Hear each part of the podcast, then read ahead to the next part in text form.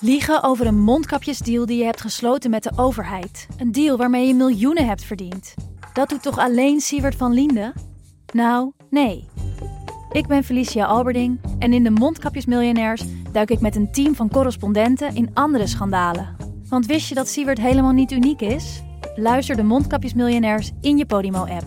Of ga naar podimo.nl slash mondkapjes. En probeer Podimo 30 dagen. podimo.nl slash mondkapjes. In de podcast Radio Romano met Noortje Veldhuizen Met Marcel van Roosmalen. En met Roelof de Vries. brengen we alle drie elke week een zogenaamde signalering mee. Wat heb jij nou weer bij je? En aan het eind bepalen we wie de winnaar van de week is. Echt een angstcultuur Lege huls die je er bent? Ja, dat gaat eigenlijk altijd onvriendelijk. Luister nu naar Radio Romano bij Podimo. Via podimo.nl slash Radio Romano luister je 30 dagen gratis. The president said he had spoken by phone this morning with Russian Federation President Yeltsin. Mr. Gorbachev's status, he said, remains unclear. And I've twice tried to reach him by phone, including within the last hour, but have so far been unsuccessful. Dit is Betrouwbare Bronnen met Jaap Jansen.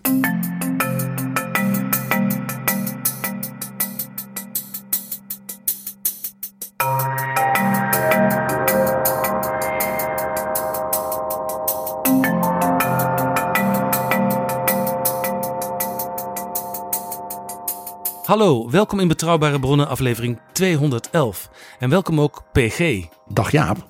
Graag heet ik de nieuwe vrienden van de show welkom. Luisteraars die met een donatie Betrouwbare Bronnen mede mogelijk maken. De nieuwe vrienden zijn Theo, Enna, Bram, Rob, Zoomretta, Tony, Jorn en Bartjan. Ontzettend bedankt voor die gift. Dan kunnen we weer door. En jij kunt ook vriend worden, doe het nu nog. Dat kan via vriendvandeshow.nl slash bb. Je krijgt er heel veel voor terug, namelijk al die mooie podcasts, het hele jaar lang, meestal twee per week zelfs.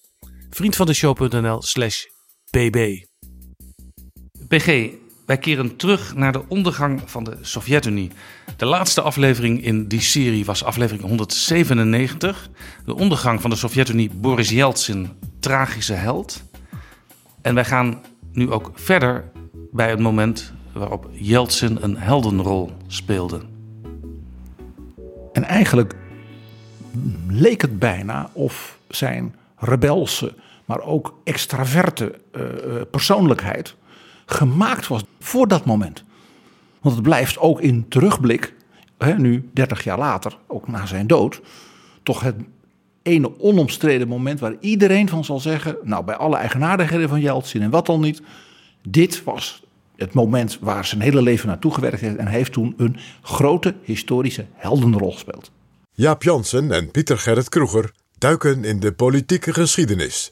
PG, de ondergang van de Sovjet-Unie, waar bevinden wij ons in dat verhaal? Op de avond van zaterdag 17 augustus 1991, op zondag 18 augustus 1991, en we zijn in de Salt Creek Ranch, een boerenhuis uit 1905 in de staat Wyoming. In Amerika, de Verenigde Staten. In Wyoming.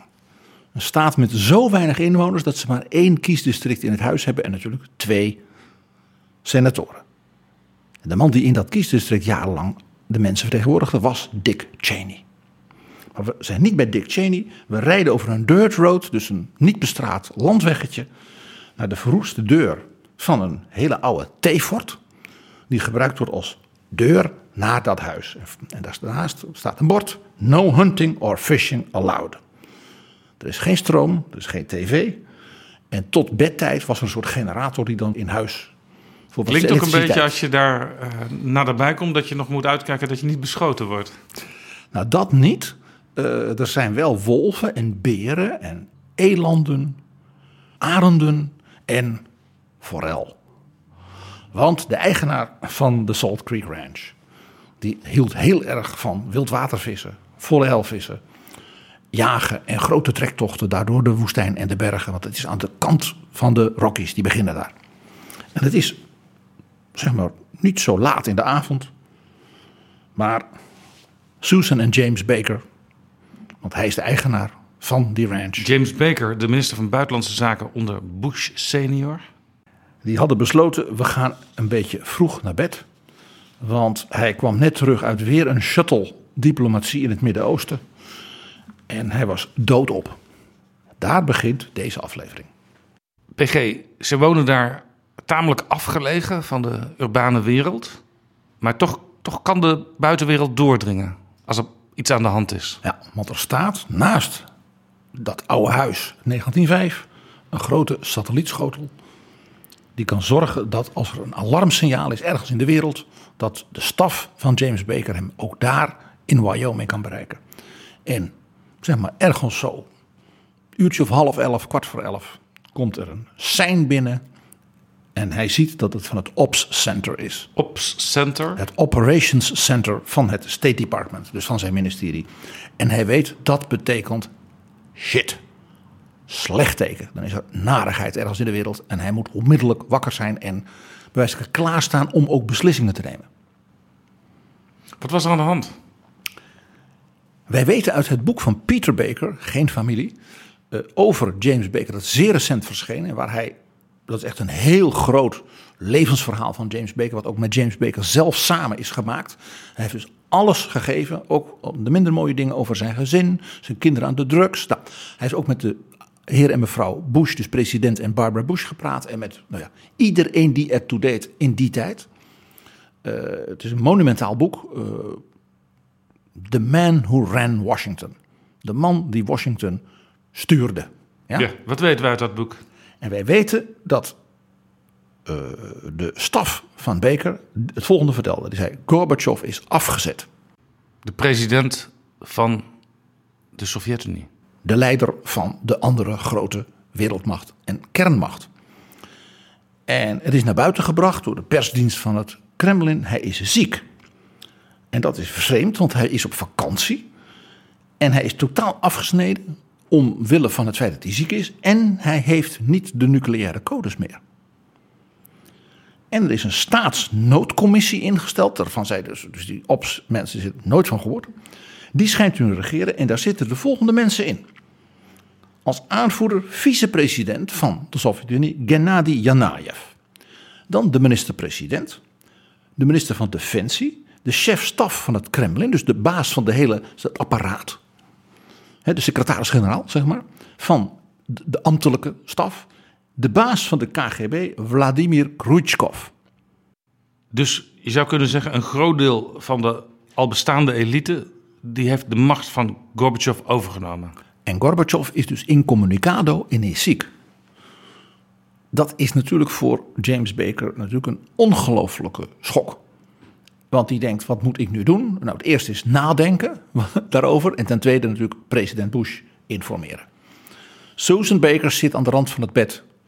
En heeft dus aan Peter Baker verteld. Ik zei toen, there goes another vacation. Daar gaat weer een uitje, een vakantietripje om even wat rust te vinden. De wereld stort in en zij zegt, there goes another vacation. En James Baker heeft toen gezegd, ik, doe, ik lees ook even in het Engels voor, ja, uit dat boek, Don't worry honey, I'll be back in no time. En je begrijpt, dit is de bekende Texaanse zelfspot van James Baker, waar hij ook zo beroemd om is. Van, zat, zat ik weer helemaal fout en Susan was weer zoveel wijzer dan ik. Ja, waarbij ik wil aantekenen dat uh, dit misschien ook wel een kwaliteit is die, die ook juist heel goed is voor de leider van een, een, diplomatie van een land, de minister van Buitenlandse Zaken. Want ja, die wordt voortdurend met crisissen geconfronteerd. En die moet uh, om te beginnen ook naar zijn mensen rust uitstralen. Precies. Dus wat ging hij doen? Hij heeft een memo-papier gepakt. En dat is natuurlijk bewaard allemaal, want dat, dat hoort zo. Dus dat is in het James Baker Center natuurlijk aan de Rice University in Houston, zijn stad. Waar hij ook nog altijd woont. Uh, en uh, Peter Baker heeft dus de beschikking gegeven voor al deze dingen. Dus veel van wat nu in deze editie komt, dan bedanken wij dus het enorme werk van Peter Baker. En natuurlijk dat geweldige boek, waarin die details, juist met die persoonlijke dingen, soms bijna op de minuut is beschreven. Ja, dat is ook interessant trouwens, want het is inmiddels natuurlijk al een tijdje geleden allemaal, maar niet elke leider, niet elke oud-premier of oud-minister geeft alles aan zijn biografen? Ik denk dat hier ook speelt dat James Baker natuurlijk donders goed weet dat hij als chef-staf van het Witte Huis onder Reagan nog altijd de gold standard wordt genoemd. Van hoe je een Witte Huis, hè, hoe he ran Washington. En dat natuurlijk als minister van Buitenlandse Zaken tot de allergroten van de Amerikaanse geschiedenis behoort. Het is natuurlijk ook een man met een begrijpelijk aanzienlijk zelfvertrouwen. Ja, en het is natuurlijk ook zo dat vrijwel alle hoofdrolspelers uh, al lang van het toneel verdwenen zijn. En hij eigenlijk de enige, samen met Condoleezza Rice zou je kunnen zeggen, en natuurlijk Bob Gates, die nog leeft. En die alle twee dan ook recent buitengewoon goede boeken ook over deze periode ja. hebben gepubliceerd. Hij zette zich neer, hij ging nadenken en hij schreef. En hij schreef. En we luisteren naar het journaal van de Sovjet-Unie dat vertelt dat Gorbachev ziek is en dat de macht voorlopig overgenomen is onder leiding van vicepresident Genayev. В связи с невозможностью по состоянию здоровья исполнения Горбачевым Михаилом Сергеевичем своих обязанностей президента СССР на основании статьи 127 пункт 7 Конституции СССР вступил в исполнение обязанностей президента СССР с 19 августа 1991 года вице-президент СССР Янаев. Wat was er gebeurd? Gorbachev was, zoals dat bericht uit Moskou kwam, inderdaad afgezet. Want Gorbachev was eigenlijk in toenemende mate geïsoleerd geraakt. In het Kremlin, dat enorme Kremlin, in hoge mate vereenzaamd. Dus de mensen om hem heen namen steeds meer afstand van hem. En in juni van 1991 was natuurlijk Boris Yeltsin gekozen tot president van Rusland, het allergrootste deel van de Sovjet-Unie, via een democratische verkiezing, voor het eerst in de geschiedenis van Rusland, een gekozen staatshoofd democratisch, en had dus zijn eigen republiek Rossiya. En was dus de gelegitimeerde chef van Rusland. En Gorbachev was dus de president van de Sovjet-Unie en de secretaris-generaal van de Communistische Partij van de Sovjet-Unie, die natuurlijk in feite een lege huls was geworden. dus een interessante manier om een groot rijk in feite van binnenuit te ontmantelen. Je maakt van het, het, het belangrijkste deel van de kern van het geheel, uh, maak je een nieuwe staat die zelf allerlei dingen gaat regelen. En die vervolgens met die kleinere buurstaten zegt van laten we nou eens op een hartelijke manier. Jij wil je onafhankelijkheid of jullie willen bij het grote Rusland blijven, maar een soort autonomie. Nou, dus dat was wat er ging gebeuren. Ja, dus, dus, dus, dus Gorbachev die kon ook al aanvoelen dat zijn dagen geteld waren. Ja, dat is dus het interessante. Wie voelde dat aan? Dat was natuurlijk de, het apparaat van de hè, SSSR, de, de, de communistische partij van de Sovjet-Unie. Die was dus een lege huls. De greep was die kwijt op Rusland hiermee. Natuurlijk gefrustreerd, want die mensen hadden hun hele leven natuurlijk daar hè, in dat apparaat, in die nomenclatura, als apparatchik. Dat zijn allemaal woorden uit, uit die wereld.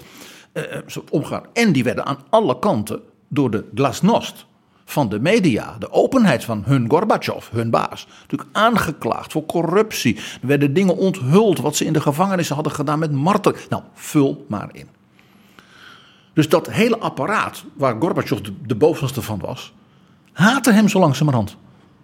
Nou, daarbij kwam dat het Rode Leger, de geheime dienst, de KGB, eh, de oude machten, zien dus dat imperium van Stalin, van Brezhnev, volledig instorten. We zijn in augustus 1991. De wiedervereniging is een, is een feit. De Duitsers hebben staan huilen en juichen hè, bij de val van de muur.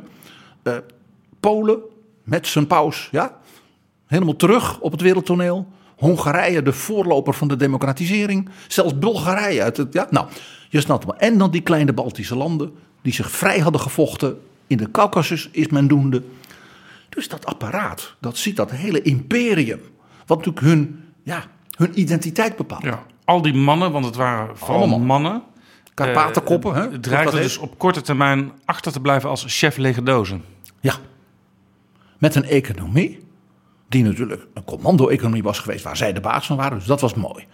Maar die perestroika van uh, Gorbachev had natuurlijk geleid tot een soort markteconomie-achtig iets waar het volstrekt niet toegeschikt was.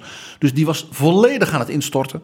Ik heb geloof ik in een eerder verhaal verteld dat Gorbachev werd geconfronteerd dat de mijnwerkers in Donbass, wat nu het omstreden deel van Oekraïne is, dat zeiden er is geen zeep. Wij werken ons helemaal te pletter. Maar wij kunnen ons niet wassen na afloop. Dat is dus, als arbeider voel je je vernederd daardoor. Dat Gorbachev zei, ik kan niet voor zeep zorgen.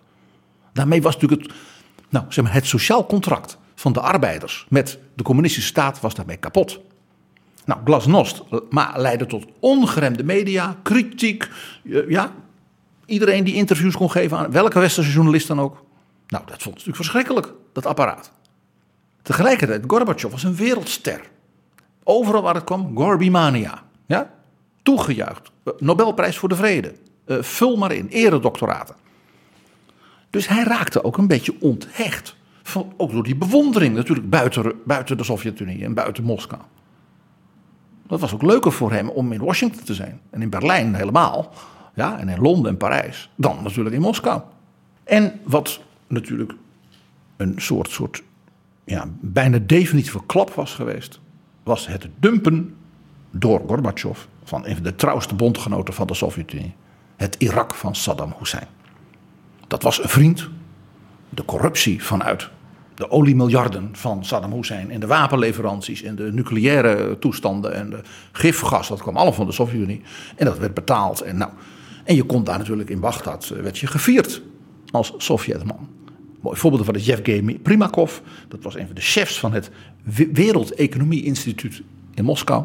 En die was jarenlang de correspondent van Pravda geweest in onder andere Bagdad. Ja, je zou kunnen zeggen dat Gorbachev uh, had besloten dat uh, het land voortaan meer zou gaan leven naar de idealen van de Verenigde Naties. Want daar werd altijd lippendienst aan besteed, maar de werkelijkheid was anders. En daarvan was het laten vallen van Irak een voorbeeld van. Want dat was gedaan onder druk van president Bush. Met die grote coalitie van de Europese landen, ook Nederland, eh, de Arabische landen. En dus voor het eerst de Sovjet-Unie als bondgenoot van de Verenigde Staten in het Midden-Oosten. En het was natuurlijk het einde in de beleving van de oude machten van de machtspositie van de Sovjet-Unie tegen Amerika. In dat Midden-Oosten cruciaal voor ook de wereldeconomie. Ja, jij noemde ook de naam van de baas van de geheime dienst, Khrushchev. Vladimir Khrushchev. Als belangrijke figuur. Dat is de sleutelfiguur hierin. Die wist natuurlijk alles. Was natuurlijk eigenlijk ook de, zeg maar, de meest vooruitgeschoven ja, uh, pion hè, in het schaakspel van de macht. The man ja. who knew the secrets. Ja, dat is interessant, want dat is eigenlijk ook de persoon die er ultimo voor moet zorgen dat de staatsmacht overeind wordt gehouden. En in het maar, bijzonder natuurlijk de secretaris-generaal van de partij. Maar dat is ook de man die, als hij dat echt wil, voor een omwenteling kan zorgen. En Khrushchev was dus de sleutelfiguur. En dat was om twee redenen. Ten eerste, hij had een diepe verachting voor Mikhail Gorbachev en ook voor Raisa Maximova, mevrouw Gorbachev. Dat, Terwijl Raisa Maximova toch een, een uh, ware student van het marxisme is. Een Leninist, een gelovige Leninist, bijna nog meer dan haar man. Maar zij hadden sterallures dat onthechten, dat ze op de wereldtoneel werden toegejuicht. En daar dus hun imago ook aan ontleenden. En dus niet aan, zeg maar, hun Sovjet-horigheid. En een tweede element. Hij was natuurlijk de man die de baas was geweest. Hè, en zijn voorgangers van dat ene ding dat de mensen in de Sovjet-Unie, al die volkeren, ja, van binnen Mongolië tot Estland en Letland en de Caucasus, de Krim, dat ene ding wat die mensen bij elkaar hield. En dat was hun angst. En die angst was weg. Perestroika en glasnost zorgden voor één belangrijk ding. De Sovjetburgers, de gewone Rus, de, de Let, de Azeri was niet meer bang. Ja, wat overigens ook een belangrijke reden was uiteindelijk voor het wegkwijnen van Gorbachev zelf. Want mensen waren blij met die nieuw verworven vrijheden. Maar die zorgden er ook voor dat ze dachten van ja, is dit wel de gedroomde leider, deze meneer? En het feit dat Gorbachev dus zo'n gelovige Leninist bleef, maar niet leverde voor zeep, maakte zijn positie onmogelijk. Vladimir Khrushchev deed nog iets, want een echte geheime dienstchef. Ik zeg het maar even op zijn Amerikaans: cover your ass. Zorg voor rugdekking. Dus hij speelde een dubbelspel. Hij organiseerde dus die koep. Met natuurlijk knokploegen van de KGB voor noodzakelijke geweldstoepassing. Dat was allemaal geregeld. Maar hij zorgde ook dat er onder de hervormers zeg maar, de mensen die dus eigenlijk Yeltsin en dan daarvoor ook Gorbachev steunden, dat hij daar ook iemand had die als het nou eventueel niet goed zou gaan of als hij nog een soort deal moest maken, dat hij die nog steunde. Dat was burgemeester Sobchak van Sint-Petersburg. Aha. En jij weet, die is in een eerdere editie van Betrouwbaar Bron al een keer langsgekomen. Ja, want eh, dat was ook de leider van Sint-Petersburg, voor wie Vladimir Poetin, de voormalige eh, KGB-agent in Oost-Duitsland, werkte. Hij was dus voor de burgemeester van Sint-Petersburg gaan werken. Juist, en hij was het hoofd van de, zeg maar, de interne organisatie van de gemeente en het bijzonder van de haven. Wat een pool van corruptie was. Dus Khrushchev had een lijntje naar Sobchak. Raad eens via wie? Vladimir Poetin. Khrushchev smeet dus het complot door de hele top van die nomenclatura in vertrouwen te nemen en te zeggen: Ik weet iets van het drankprobleem van jouw zoon. Ik weet iets van de lesbische relatie met jouw dochter. En, die, en voor dit soort dingen, daar hebben we het dus over. Hè? Dus die Gennady Janayev, die vicepresident, die zei: Kijk, u weet. Anders kan ik u het de opnames laten horen. Dat Mikhail Gorbachev en Raisa Maximova u verachten. U bent een provinciaal, u heeft nauwelijks gestudeerd. Zij zijn alle twee gepromoveerd. Ze vinden u een volstrekte no-no. En we weten dat u een goede rust bent en dus erg van wodka houdt. Doet u mee? Zo gaat dat. Het is net een film, hè Jaap? Dus aan tafel zitten op een gegeven moment mensen die allemaal via een vorm van chantage daar zijn gaan zitten. En dat van elkaar weten. En die ook weten dat er nog wel meer over hun in de archieven ligt. En allemaal van elkaar weten. Vladimir Khrushchev, onze collega, onze tovarich, kameraad. Die heeft ons aan deze tafel gekregen en die weet van mij iets. Dus dan weet hij dat ook van Gennady en van Boris Pugo. Enzovoort, enzovoort. En hij is degene die alles weet. Want hij zit aan de top van de piramide. En eh, via al zijn uh, onderhorigen heeft hij toegang tot alle laadjes waar al die informatie in zit.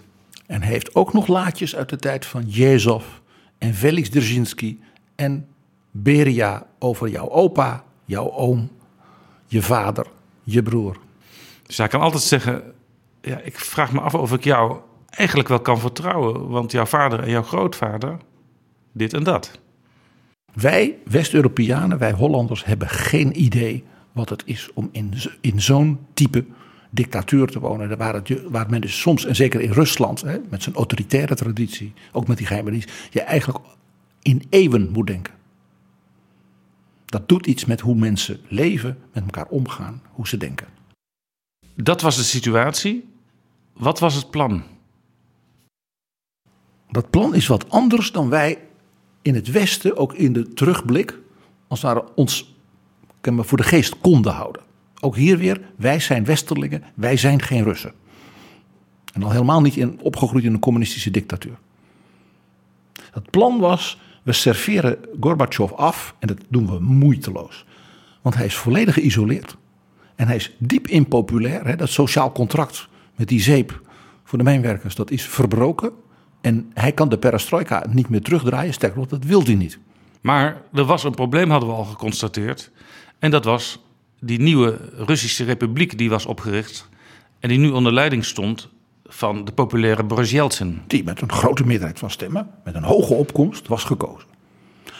En dat was een letterlijk en beer van een vent, extravert. Uh, dat was een soort politicus zoals in de Sovjet-Unie natuurlijk niet zo heel vaak voorkwam. Want charisma was nooit een voorwaarde om aan de top te komen. Exact. Je kunt een hoop zeggen van uh, Konstantin Tchernenko, maar niet dat hij veel charisma had. Of Yuri Andropov.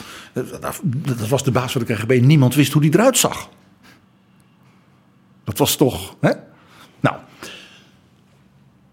Dus het echte doelwit van deze koep was Boris Yeltsin.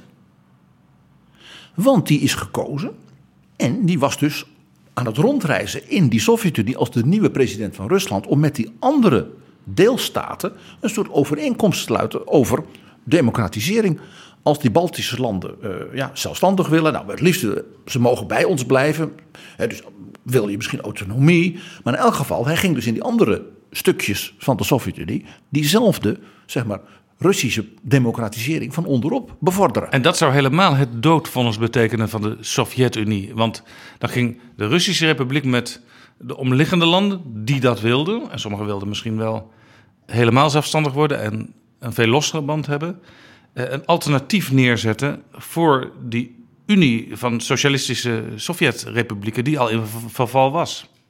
Dit plan was dus gericht in het elimineren van Boris Yeltsin en zijn hervormingen. En dat verklaart waarom op die zondag de 18e Boris Yeltsin uit Kazachstan komt aanvliegen en landt op het vliegveld van Moskou en dat hem niets gebeurt. Hij werd natuurlijk bewaakt, in de gaten gehouden. Ze hebben hem niet tegengehouden. Ze zeggen: Kom maar naar Moskou. Ga maar naar huis. We houden je in de gaten. En dan loop jij straks in de val. Het Westen zag dus eigenlijk niet dat Gorbachev in feite in eigen kring al gemarginaliseerd was. Ook James Baker had dat niet zo scherp op zijn netvlies staan. Baker had zoiets van: het is heel moeilijk daar in de Sovjet-Unie. En die economie. Maar Helmut Kool gaat natuurlijk met al die miljarden harde D-marken helpen. Uh, en wij ook. We gaan nieuwe akkoorden nog sluiten. Dat versterkt Gorbachevs positie. Uh, dan stabiliseren we misschien toch dat die, die, die, ook economisch die zaak. Er was één iemand, belangrijk adviseur, minister van president Bush, dus collega van Baker, die zei: Nou, ik geloof dat helemaal niet. Wij moeten als Amerika nu gewoon keihard aanpakken. Laat die Sovjet-Unie maar uit elkaar vallen. Uh, dan kunnen wij met een Oekraïne en met die Balten uh, voordelige contracten sluiten en overeenkomsten sluiten. Dat versterkt de positie van Amerika. Ja, een vrij simpele manier van denken. Maar wel machtsbewust. En dat was Dick Cheney. Ja, maar goed, iemand die uh, een machtskenner is, weet ook dat daarna altijd vroeg of laat wraak zal volgen. Dus Baker zei: laten we nou stabiliseren dus daar Gorbachev in helpen. Tegelijkertijd Boris Yeltsin uh, uh, ja, aanmoedigen op het punt van de democratie. Maar minder met zijn soms wat wilde uh, erupties en zijn wat al te extraverte aard, zullen we maar zeggen. En versnaperingen en zo. James Baker is natuurlijk een wat chique zoon van een opperrechter in Houston. Die vond natuurlijk zo'n Boris Yeltsin een beetje wild, zullen we maar zeggen. Bush die zei, ik hoor heel goed wat Dick Cheney zegt. En dat is ook heel verstandig. En dat, het gaat misschien zelfs op langere termijn ook die kant op. Bovendien electoraal. De kiezers in Amerika. Grote aantallen Baltische, ja, ballingen, Oekraïners, Polen. Die kan ik als president niet zeggen. Ja, die, die moeten maar lekker gewoon bij de communisten blijven. Hele krachtige lobby's. Hè? Die kleine Baltische minderheden in Amerika. Ja, en ook een, een hele Russische kolonie uh, op Long Island, waar die, die, dat reuzenrad staat. Ik ben daar geweest. Daar uh, verkopen ze gewoon Russische krantjes en die worden ook gelezen. En een president houdt daar rekening mee. All politics is local. Hè? Dat is primaat der innenpolitiek. Nou, dus Bush die zegt: Ik steun James Baker in die verstandige, stabiliserende lijn. Maar ik zie ook de lange termijn strategie. Waarin Dick Cheney als het ware als een soort strategisch doel voor de Verenigde Staten ook wel gelijk heeft. Dus Bush was wat modererend. Ja. Zo, zoals hij als president ook wel vaker was. Hij had natuurlijk ook als president van Amerika deze twee steunpilaren allebei ook in de toekomst nog hard nodig. En ook al was de lijn van Cheney nu niet de eerste lijn die hij zou kiezen. Cheney kreeg nog steeds wel complimentjes en werd nog steeds wel elke dag om advies gevraagd. En Cheney wist ook dat James Baker en George Bush natuurlijk al hun hele leven vrienden waren. Dat was niet alleen maar een zakelijke relatie. Hè. Hadden elkaar leren kennen op de tennis uh, rackets. Hoe heet dat, Jaap? Jij hebt daar verstand van bij tennissen. Uh, op de court. Op de court in de Houston. tennisbaan. In de tennisbaan. In, de, in een chique, typische Republican country club. Ja, en daar hebben we het eerder in, lang geleden al in Betrouwbare Bronnen over gehad. Over die, die vriendschap. Oké, okay. Bush die koos dus de lijn van James Baker. En we verplaatsen de camera weer naar Rusland.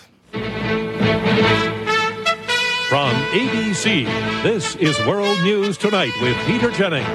Good evening. Tanks in the streets, shots in the night. Soviet politicians involved in the coup against Mr. Gorbachev now allegedly in their sick beds.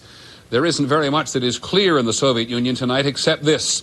The most important politician in the country to be freely elected Boris Yeltsin is now the central symbol of resistance to those who still have Mikhail Gorbachev under house arrest. And President Bush has told the world that he stands with Yeltsin and Gorbachev.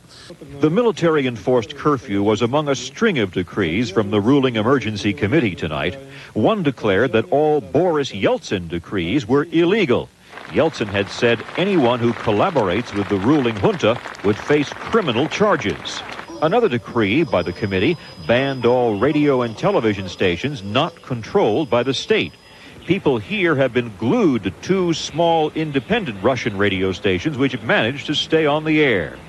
And mysteries surrounding the ruling emergency committee deepened tonight with the announcement that Prime Minister Pavlov was ill. He was suffering high blood pressure and was confined to bed. Other reports that General Yazov was also ill and had resigned were denied. But all of that raised speculation that the committee was a troubled one, plagued by disagreements on how to proceed. Mikhail Gorbachev's status was clarified today when we talked to members of his household staff. Gorbachev remains under house arrest with his wife Raisa at his summer vacation retreat in Faros on the Black Sea. Rondom Gorbachev begonnen dus allemaal geruchten, ook bij zijn aanhang. En onder andere burgemeester Popov van Moskou. Die is op bezoek in Berlijn voor een bijeenkomst van grote wereldstedenburgemeesters. En daar is ook ambassadeur Matlock van de Verenigde Staten in Moskou. Die is weer op bezoek bij zijn collega. En die zegt ineens tegen Matlock: Ik wil met u praten onder vier ogen en dat wil ik niet in Moskou doen. Zo bang was hij dus dat Khrushchev en dat soort mensen hem afluisterden. Die zei: Ik weet zeker dat de KGB en een aantal oude uh, hap van de Communistische Partij en het leger bezig zijn met een coup voor te bereiden tegen Gorbachev. Ik heb mijn eigen mensen natuurlijk ook weer als burgemeester van Moskou. Mensen kwamen spionnen bij elkaar. En dat gaat niet goed. Dus u, meneer Matlock, moet uw baas, James Baker, informeren. Want wij hebben goede hoop op minister Baker, want die kennen we allemaal. En die, dat, dat is een klasbak. Ja. Dus Matlock, die schrikt hier zo van dat hij meteen vanuit Berlijn James Baker informeert. En die zegt als burgemeester Popov dat zegt, dat is geen uh, zeg maar complotgekkie. Dat is een hele goede, gedegen bestuurder. En als die niet durft te praten in Moskou, zijn eigen stad, en mij dus apart neemt in Berlijn, dan is het dus heel erg. En Matlock gaat, op suggestie van Baker, zelf terug in Moskou op bezoek in het Kremlin bij Gorbachev. Wat hij natuurlijk vaker deed. Ja. Op datzelfde moment laat Baker president Bush met zijn nieuwe collega in Moskou bellen. Boris Yeltsin. Die dat natuurlijk prachtig vond. Dat verhoogt natuurlijk zijn status enorm. Ja, ja je zou dus kunnen zeggen dat Bush had ineens uh, twee collega's. Want Gorbachev was al een collega en nu was Yeltsin uh, ook collega geworden. En Bush behandelde hem dus bijna net zo goed als natuurlijk de wereldster en de man van anti-kernraketten, hè, dat was ook belangrijk, Mikhail Gorbachev. En Bush zegt, president Yeltsin, ik waarschuw u. Wij, mijn mensen, vertellen mij dat dat dreigt. En Boris Yeltsin zegt, oh nee, Mr. President, dat gebeurt echt niet. Ja, dit was dus in een iets eerdere fase. En inmiddels is dat moment aangebroken dat Gorbachev op de Krim met vakantie is. En dat er gezegd wordt, hij is ziek en eigenlijk niet meer tot regeren in staat. Ja, dus Gorbachev vliegt met Raisa Maximova en de kleindochter naar Foros op de Krim. En daar is een prachtig buitenhuis, niet heel luxe, uh, maar mooi, met een strandje, zodat het kind lekker met een schepje en met opa en oma. Ach, wat heerlijk. En Raisa Maximova had natuurlijk heel veel leesboeken bij zich. Want zij lazen elkaar voor. Michael en Raisa al uit hun studententijd. Dus ontspannen, want het was natuurlijk heel hard werken en heel moeilijk geweest. En het zou nog weer veel moeilijker worden. Dus hij kon ook nadenken en met mensen praten. Dat was het idee. En hij zit daar en ineens wordt zijn bewakingssectie vervangen. Dus dat roleerde af en toe. Nieuwe mensen? Ja, die hij niet kende. Nieuwe oortjes? Nieuwe oortjes, heel goed Jaap. En je begrijpt, dat was de knokploeg van Khrushchev. En die trok alle telefoondraden eruit. En hij was ineens volledig incommunicado van de buitenwereld. En hij moest dus zijn nucleaire codes inleveren. En toen was het duidelijk: ik heb het koffertje niet meer. En ik kan met niemand contact hebben, ook niet met mijn kinderen, met mijn staf. ik besta niet meer. Nou, Hoe snel werd dat duidelijk? Binnen een uur. Zeg maar op dag twee, dag drie van die vakantie. En ze lieten hem dus eerst lekker kalman doen. Ja. Dit was dus zeer goed gepland. Dat was voor hem ook duidelijk. Want hij had geen secretaris die kon iets doen bij hem. Dat leidt tot, tot nou ja, diepe bezorgdheid en vooral grote paniek bij zijn vrouw. Uh, die zei: Ze gaan ons vergiftigen. We worden geëxecuteerd. Wat ik al zei, als je maar lang genoeg in een communistische dictatuur opgroeit, dan word je zelf natuurlijk ook van, van alles bang. Ja, en ze hadden natuurlijk gezien, uh, enkele jaren daarvoor, hoe het in Roemenië was afgelopen met het leidende echtpaar. En met Honeckers. En met al die mensen die, waar je van die foto's zag dat ze elkaar zoenden op het vliegveld. Ja, Elena Ceausescu was natuurlijk een, was ook een zogenaamd een groot uh, academisch geleerde. Reisa Maximova was dat echt. En ja, die, nou ja, je weet hoe verschrikkelijk ja, die aan hun eind waren gekomen. Schreeuwend van jullie zijn verraders en dit was doodgeschoten. Verschrikkelijke beelden. Ja. Een nachtmerrie natuurlijk voor iemand als mevrouw Gorbachev. Nou kennen wij de Krim natuurlijk als betwist terrein. Het heeft bij de Sovjet-Unie, bij Rusland gehoord, want Oekraïne hoorde lange tijd bij dat rijk. Maar de inmiddels vrije Oekraïners die zeggen de Krim is van ons. De Krim is door Nikita Khrushchev aan Oekraïne geschonken. En dat is niet zo raar. Want Khrushchev was onder Stalin de partijleider van Oekraïne. Dus toen hij de leider van Rusland werd, heeft hij iets gedaan voor zeg maar, zijn achterban. En er is ook een traditie van leiders om op de Krim tot rust te komen. De Krim als een soort riviera voor de absolute elite van Sint-Petersburg, zeg ik ook bewust. En Moskou is een oerding in de Russische geschiedenis. En dat komt natuurlijk, wie heeft de Krim veroverd voor Rusland? Natuurlijk prins Grigori Potjomkin, de premier, de, de oppergeneraal en de geliefde van keizerin Katharina de Grote. De absolute nummer één van de Russische leiders in de geschiedenis. Dus elke nieuwe leider, van welke signatuur ook, eh, die wil zich graag laven aan het stardom van zijn voorgangers. Deze grootse verovering van Katharina, waardoor Rusland dus een haven kreeg aan de warme zee. En dus een macht kon worden met een vloot in de Middellandse Zee. En dus in het Midden-Oosten, enzovoort, enzovoort, enzovoort. Waarbij ze dus ook nu de Balkan en de Caucasus zouden gaan veroveren. Dat was de lange termijn strategie van deze briljante tsarina. En ze had dus ook nog die geliefde, die dan ook nog zo'n geweldige generaal was en een geweldige bestuurder. Even de beroemdste duo's in de geschiedenis. Lees dat geweldige boek van Simon Sebek Montefiore. Ja. En daar begon dus eigenlijk in die tijd. De glorie van een, een tsaar op de Krim. Daar begon een traditie van de Krim als, als retraiteoord. Ja. En dus bouwde je daar zomerpaleizen van natuurlijk ja, tsaristische uh, pronk en praal. dus elke tsaar bouwde als het ware of een nieuwe vleugel aan het paleis, wat Potjomkin natuurlijk had geschonken aan zijn geliefde, de tsarina, dan wel een eigen paleis. En de kleinzoon van Katharina, haar echte opvolger, Alexander, hè, Sasha, de overwinnaar van Napoleon. Dus dat was een tsaar, ja, die dus in Europa, nou ja, helemaal bovenaan stond. Die is dan ook overleden als relatief jonge man nog in de armen van zijn minnares op de Krim op vakantie. Dus je ziet, alle tsaren hadden allemaal hun paleizen. Dus dat, die kust staat helemaal vol met prachtige dingen. Dus wie ging daar ook altijd heen? Omdat je zo'n paleis natuurlijk helemaal kunt afschermen van de buitenwereld. Dat was Stalin. Want Stalin kwam uit Georgië. Die kwam dus uit dat zuiden. Ja, niet Russische zuiden. De Krim was niet Russisch. Daar woonden Krim-Tataren, daar woonden Joden, daar woonden uh, Turkse stammen. En had dus een zeer kleurrijke, bijna Levantijnse cultuur. Met een geweldige keuken, beroemde wijnen. Magnifiek. Dus Stalin en Georgië gingen heel graag naar de Krim om uit te rusten. En dan werd er dus nog Beria, de baas van de KGB, alles afgezet.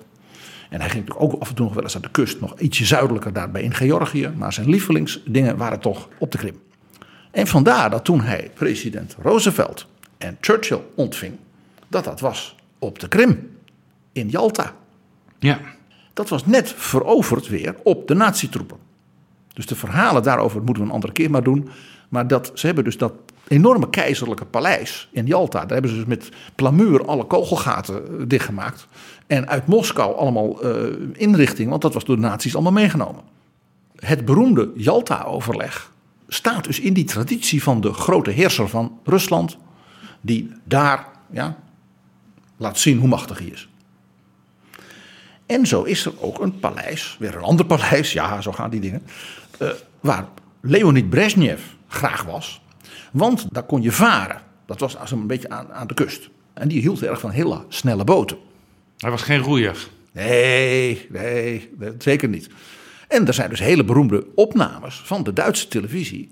van de bezoeken van Willy Brandt aan Brezhnev. En dan zie je dus Willy Brandt op die snelle boot met Brezhnev. En alle twee flinke drinkenbroers. Dus dat was gezellig. Kortom, daar was een hele traditie ontstaan.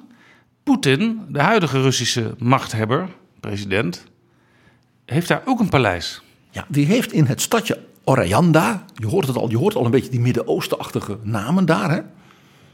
een villa. En dat is het Glidzinia-paleis. En dat is dat huis van Brezhnev. Ah. Dat heeft na Brezhnev leeggestaan. En was dus in verval geraakt, zoals de hele Sovjet-Unie, alles in verval was geraakt.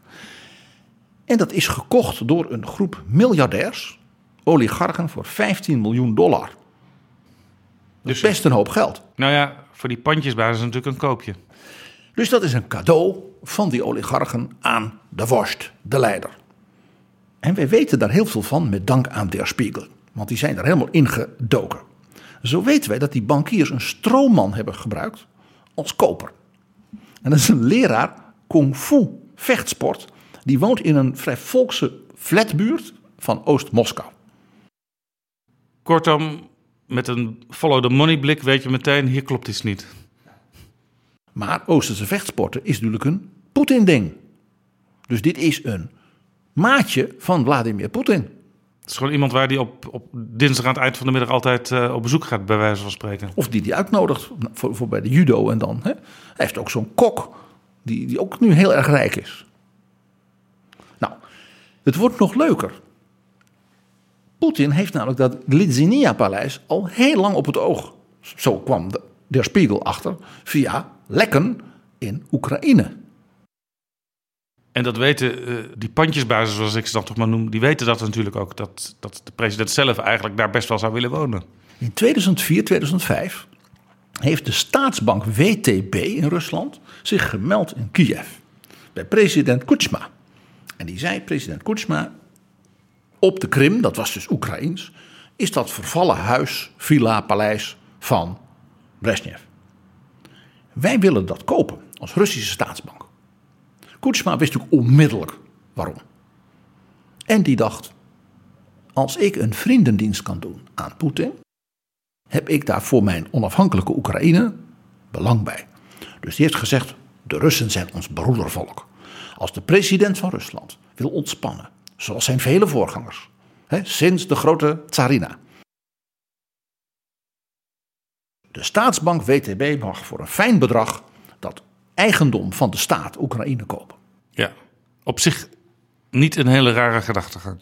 Een verstandige president.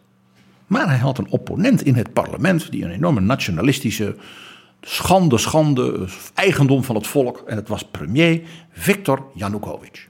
Dat is interessant, want die gaat later onder een hoedje spelen met Moskou.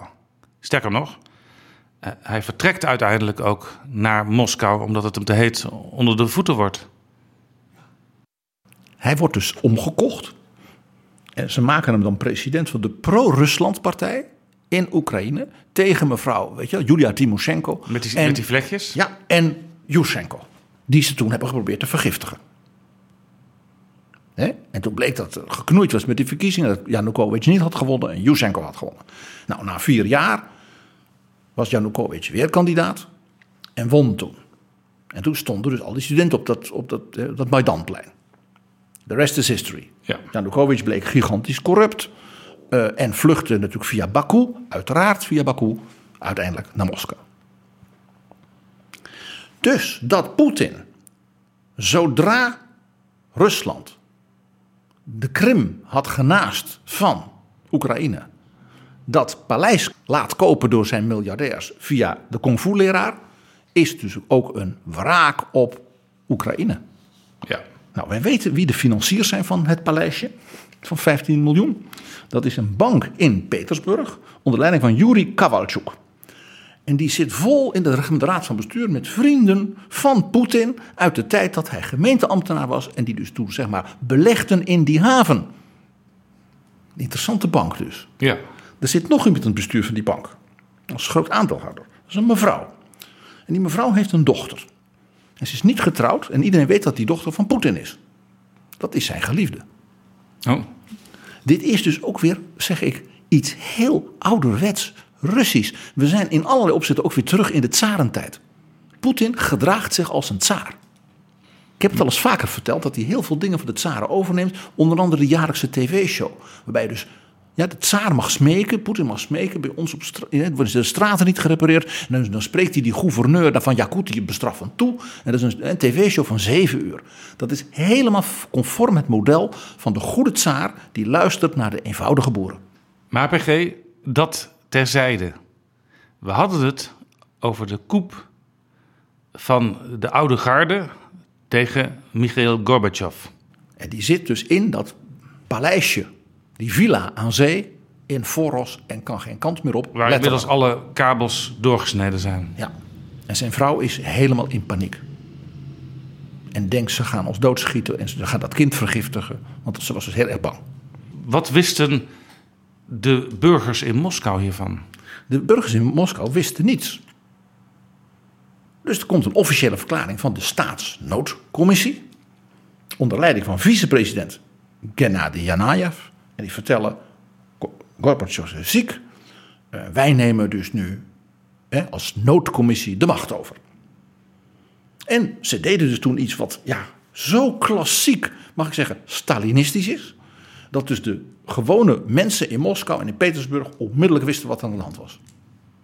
Want wat deden ze? Ze schrapten het middagprogramma op de televisie. Dus in plaats van uh, het nieuws en een voetbalwedstrijd en, uh, zal maar zeggen, uh, tekenfilms, werd er één programma uitgezonden. Urenlang. Een opname van Zwanenmeer van Tchaikovsky uit de Bolshoi.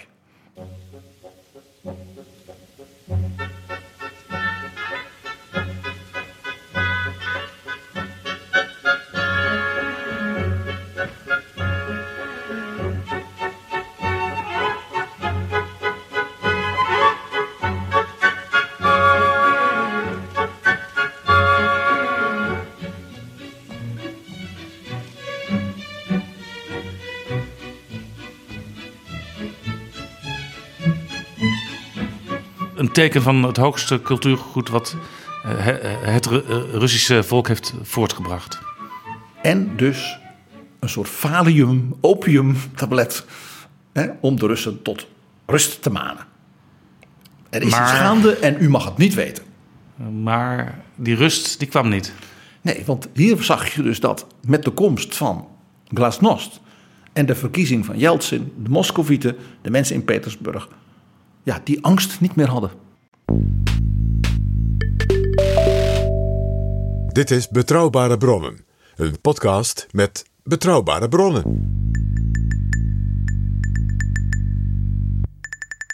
De mensen gingen de straat op. Massaal. Journalisten Massaal. vroegen zich af, zeker ook de internationale correspondenten, wat is hier aan de hand? Die ging natuurlijk bellen met iedereen, met al die kritische Glasnost-media. Dus er was ook, ook in Rusland een nieuwe mediacultuur van openheid ontstaan. Dus er waren massale geruchten. Dat nieuwe regime, ik- zou bijna zeggen de nieuwe junta, die organiseerde in het Kremlin een persconferentie. Ja, en ja, dat was dus net als met dat Zwanenmeer volgens het model van zeg maar Stalin en Brezhnev. Ik bedoel, wat voor model hadden ze anders voor zich? Ze hadden nooit kunnen oefenen. Dus dat begon met een toespraak. Dus daar zat achter een tafel eh, allemaal- allemaal Mannen, mannen in slecht zittende vaak dikke pakken. mannen. Ja, eh, het is niet aardig, maar wat wij dus Karpatenkoppen noemen. En die zwijgen allemaal. Maar kijken natuurlijk indringend. Collectief leiderschap. Hè? Zoals Stalin dat ook had. Zogenaamd collectief leiderschap. En ja, wie moest natuurlijk spreken? Dat was de vicepresident. Dat was Gennady Janaev. En die had duidelijk moed ingedronken om te spreken tot de televisie. Zijn handen trilden. Hij trilde, hij sleurde met zijn mond. Uh, hij was bloednerveus.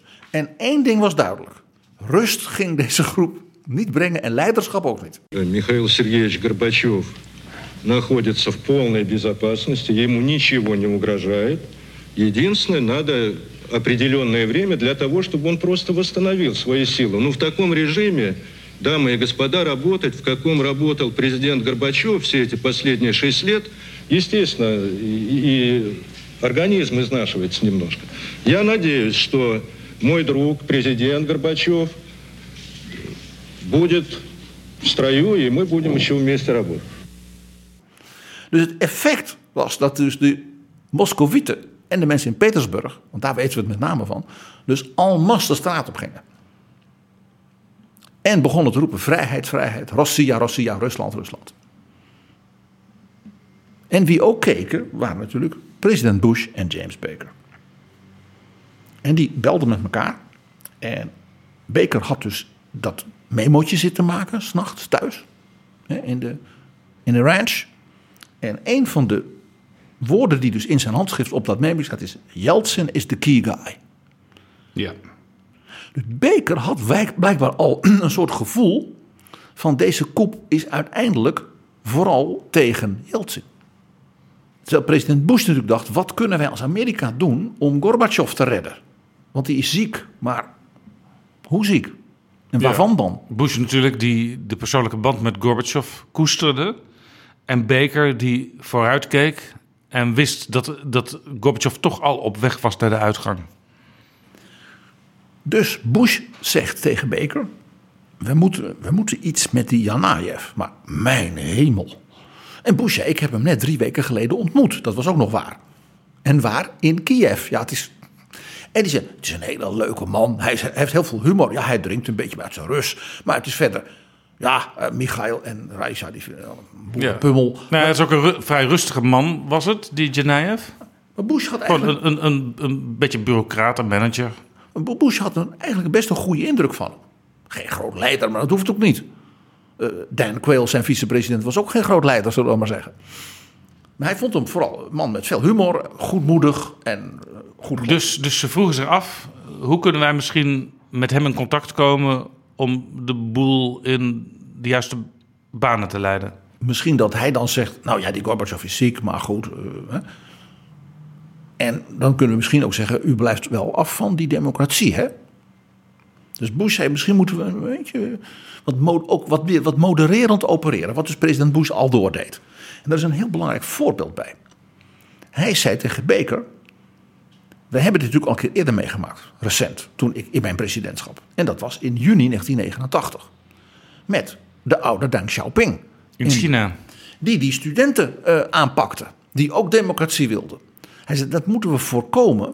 A, dat er bloed vloeit in Moskou en Petersburg. Want dan is de zaak niet meer te houden. Hij zei, toen hebben wij de oude Deng bestraffend toegesproken. Maar we hebben duidelijk gemaakt, we trekken een streep, we wijzen dit af, maar wij blijven uw vriend. Wij blijven China uh, uh, uh, voor vol zien. En we gaan niet de zaak. We're not gonna be burning bridges, zei Bush tegen Baker. Dus ze gingen daar pragmatisch mee om toen met Deng Xiaoping. Ja, en Bush zei: laten we dat nu ook even doen. Dus een soort middelmatige reactie. Dus Bush geeft een persconferentie en die zegt: This is a disturbing development. The president had just sworn in his new ambassador to Moscow, Texas Democrat Bob Strauss, but he wanted it clear that Strauss was going there not to recognize a new government, but to take charge of the embassy and assess the situation. And then to return uh, within the next several days to uh, give me a full uh, personal report on what he sees there. Uh, he will not be presenting his credentials on this trip. The president said he had spoken by phone this morning with Russian Federation President Yeltsin. And I assured Mr. Yeltsin of continued U.S. support for his goal of the restoration of Mr. Gorbachev as the constitutionally chosen leader.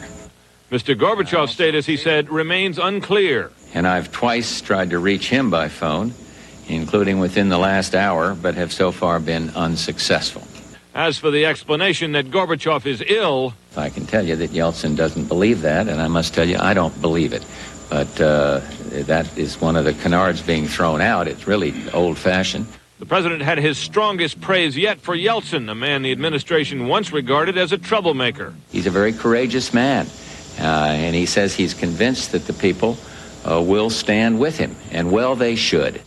En hij onderstreepte naar dus de Amerikaanse en de wereldpers. Uh, kijk, Mikhail Gorbachev, ja, kan hem niet bereiken, dus ik maak me grote zorgen. Want Mikhail Gorbachev is een historic figure. En hij zegt, ik hoop dus ook dat zijn goede ja, visioen van hervormingen en ontwapening en vrede, dat dat blijft. Hier zegt president Bush dus eigenlijk wat uh, alle mensen die enigszins bij het lot van de Russen betrokken waren, zelf ook dachten. En eigenlijk vergelijkt hij dus Gorbachev met de oude Deng. Het is niet goed wat hier gebeurt, maar ik hoop dat die hervormingen blijven en die Gorbachev blijft een historische figuur. Dat is heel grappig, die vergelijking. Dat weten we dus nu, achteraf. Toen dat natuurlijk niet. Ondertussen waren de burgers van Moskou de straat op gegaan. Met z'n honderdduizenden. En de massa die ging naar uh, wat heette het Witte Huis. En dat was het gebouw waar het parlement van Rusland gevestigd zat. Dat was zeg maar dus uh, in plaats, in de hoge mate in plaats van de Duma gekomen. Precies. En Yeltsin had daar natuurlijk als president een kantoor. En die had natuurlijk gezorgd ervoor dat al die parlementariërs, die natuurlijk allemaal op zijn hand waren, dat die dus allemaal daarheen gingen en hun, nou ja, hun aanhang meenamen, zodat ze elkaar konden beschermen. Want hij had daar natuurlijk ook nog een soort uh, ja, beveiligingsapparaat. En die mensen die staan daar dus en die juichen hem toe en die roepen om hem. En nou, duidelijk wordt gemaakt door zijn staf, hij is binnen, hij is veilig. En ja, de soldaten die daar stonden, die werden dus door die mensen aangesproken van jullie gaan je volk toch niet verraden en jullie moeten toch meedoen. En die soldaten die zeiden we doen mee. En dat kon je ook zien, want uh, soldaten namen soms ook uh, uh, bloemen in ontvangst. en legden die op tanks of spelden die in een knoopsgat. En je zag dus een, een, een soort van, wij begrijpen elkaar, idee. Verbroedering tussen de burgers en de soldaten. One army commander loyal to Boris Yeltsin, Colonel Konstantin Kobyets, tried to reassure the crowd. что все, кто носит военную форму, у которых бьется нормально, честное сердце гражданина России, никогда не позволит того, чтобы армия выступила против своего народа. En hier komt ook het moment wat iedereen die die tijd heeft meegemaakt uh, nog heel scherp op zijn netvlies heeft staan. Yeltsin komt het Witte Huis uit. Met zijn staf om zich heen en zijn bewakers en kerels met uh, kogelvrije vesten. En hij loopt door de massa. Die hem toejuicht natuurlijk. En doet iets heel apart. Zo'n soldaat aan die een tankcommandant is. En hij klimt op die tank. En hij begint te spreken. En hier zag je Jeltsin, de sportman. Maar ook de extraverte figuur. Die dacht, ik ga niet een televisietoespraak houden. De hele wereldpers staat daar. De glasnost, ja, liberale anticommunistische media, zal maar zeggen, van Rusland zelf. En de, de, de lokale omroep van Moskou. En hij gaat op die tank staan en houdt een duidelijk goed geprepareerde toespraak. En hij zegt dus, dit is een extreemrechtse militaristische coup die is volstrekt tegen de grondwet. En zij willen de oude hap terug. Hij zegt, ze willen de Koude Oorlog terug. En de president van ons land, nou de Sovjet-Unie, Mikhail Gorbachev, die heeft er recht op dat hij vrij kan bewegen. En ik heb geprobeerd hem te bereiken en ik bereik hem niet. En daarom ik verwerp deze coup. Hij noemt ze ook putschisten, wat dus een bewust Russisch woord uit het Duits is. Daar zit dus een, ook een, mag zeggen, een soort nazi-sfeer omheen in het Russisch. Dus het waren hele scherpe woorden. En hij zegt dus van wij Russen laten ons die democratie niet afpakken. Want ik zou vandaag met de andere nieuwe vrije republieken in Rusland een soort deal maken. Ik zou met ze bellen en ik kan nu niet tekenen het document wat wij zijn aan het voorbereiden voor een echt vrij Rusland en vrij Kazachstan en vul maar in. Laten we even luisteren. The democratically elected president of Russia was soon striding out of the building to address a crowd of supporters. His own radio and television stations by now occupied and forced off the air, he climbed aboard one of the Red Army's own tanks and said the coup leaders had disgraced the Soviet Union. Они дискредитируют Союз перед всем миром, подрывая наш престиж в мировом сообществе, возвращает нас к эпохе холодной войны и изоляции Советского Союза от мирового сообщества. Все это заставляет нас объявить незаконным пришедший к власти так называемый комитет.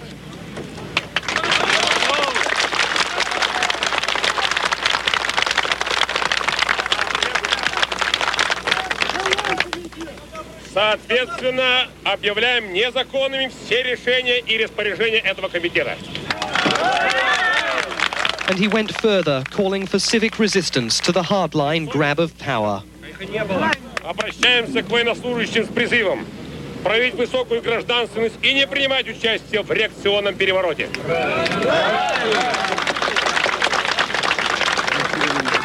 До выполнения этих требований призываем к всеобщей бессрочной забастовке. Als je Jeltsin hoort, dan hoor je een zelfbewuste leider. En mensen die hem daar zien spreken, die weten... dit is een man die niet met zich laat sollen. En die gaat ook niet toegeven. En dat komt omdat wij letterlijk en figuurlijk om hem heen staan. En die soldaten verbroederen. Dus er was ook een enorme, ook wel bijna, wat we bijna de Russische kunst kennen, enorme emotionele ja, identificatie van de Russen met elkaar. Het is ook een volk met een enorme identiteit en een historie. En, dus dat, dat, dat, dat speelt Ja. heel erg. Het, het was een extreem spannend moment, want die soldaten... eh, Die, die stonden natuurlijk uiteindelijk onder commando van eh, generaals... die ook bij die koepplegers zaten. De chefstaf, de allerhoogste militair van de Sovjet-Unie, generaal Agromayev, die was in het Kremlin met de koeplegers. In Petersburg gebeurde hetzelfde. Alleen dat werd natuurlijk niet zo gefilmd. Burgemeester Sobchak, Anatoly Sobchak, spreekt de massa toe vanaf het balkon van een van die grote paleizen, van Katarina, hè? daar zijn we weer. En die zegt, wij laten ons de vrijheid niet afpakken. Dus een vlammende speech. Ja, en zijn medewerker was natuurlijk Vladimir Poetin. Dus die, die steunde hem ook daarin. Die was op dat moment met iets anders bezig. Want de kopplegers die zeiden, ja, die Sobchak, we moeten natuurlijk dat Petersburg wel koest houden. Dus eerst Yeltsin uitschakelen en dan... Dus Hij stond op het lijstje. Ja, dus er was een tankkolonnes waren op weg naar Petersburg. En het is Vladimir Poetin geweest die op verzoek van burgemeester Sobchak is gaan bellen met die KGB-commandanten. Dus die kende hij. Dat hadden wij al vastgesteld. Ja, die spraken elkaar taal. Die spraken elkaars taal, letterlijk en figuurlijk en zo nodig het Stasi-Duits. En Poetin zegt: parkeer nou die tanks aan de gemeentegrens. Zou het nou nodig blijken, kunnen jullie onmiddellijk ingrijpen, maar we moeten de zaak niet ophitsen, want dan gaan er natuurlijk doden vallen op straat en dat willen we niet. Orde moet er zijn. Hier toont Poetin zich dus ook van zijn pragmatische kant, zou je kunnen zeggen. En toch ook van zijn leiderschapskwaliteiten, waar, waar dus Anatoly Sobchak gebruik van kon maken. Die wist dat hij daar gezag had. Yeltsin gaat terug, hè, klimt van die tank af, gaat dat Witte Huis weer in. De mensen buiten juichen, juichen en juichen. En als Yeltsin weer binnen is, praat Diane Sawyer van het Amerikaanse ABC Nieuws met Yeltsin. Yeltsin's eyes were red with fatigue, but the energy was still there. We had intercepted radio communications which confirmed that it's true that the tanks were moving in this direction. Yeltsin says that's when he sounded the alarm to President Bush and British Prime Minister Major and placed a direct call to his enemies, too, warning that the world would hold the junta responsible for any bloodshed. Right now, you think the tanks are not going to roll. I'm not sure the danger is still there. But you're all going to stay here, all of you, no matter what. We've been here almost 48 hours now, and we're going to spend the coming night here too. We are not leaving the battlefield. Diane Sawyer inside the uh, Russian Federation headquarters. Hij neemt de telefoon op als president Bush hem belt. En we zijn nu op 20 augustus. Dus maar dag 2 van de coup. En Bush die zegt, uh, president Yeltsin, wat weet u wat ik niet weet? Nou, Yeltsin zegt, ik weet niks, maar ik weet wat u moet doen, Mr. President. U moet gaan rondbellen, hier in Moskou. En u moet Mitterrand en Kohl en John Major en Ruud Lubbers en nou, vul maar in. Ja. En die, die van Canada, Mulroney, die moet u allemaal bellen. En die moet u zeggen dat ze hun ambassadeur in Moskou moeten bellen. En de Russische ambassadeur in uh, Ottawa en in Den Haag. En die moet u allemaal zeggen, kan, kunt u voor mij een afspraak regelen? Want ik maak mij zorgen over de gezondheid van Michail Gorbachev en zijn lieve Raisa. En ik wil even met hem kunnen bellen en hem sterkte wensen. En misschien is er wel een dokter in mijn land die hem kan helpen.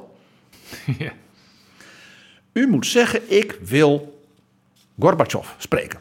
Want als die man ziek is, dan wil ik me kunnen opbeuren.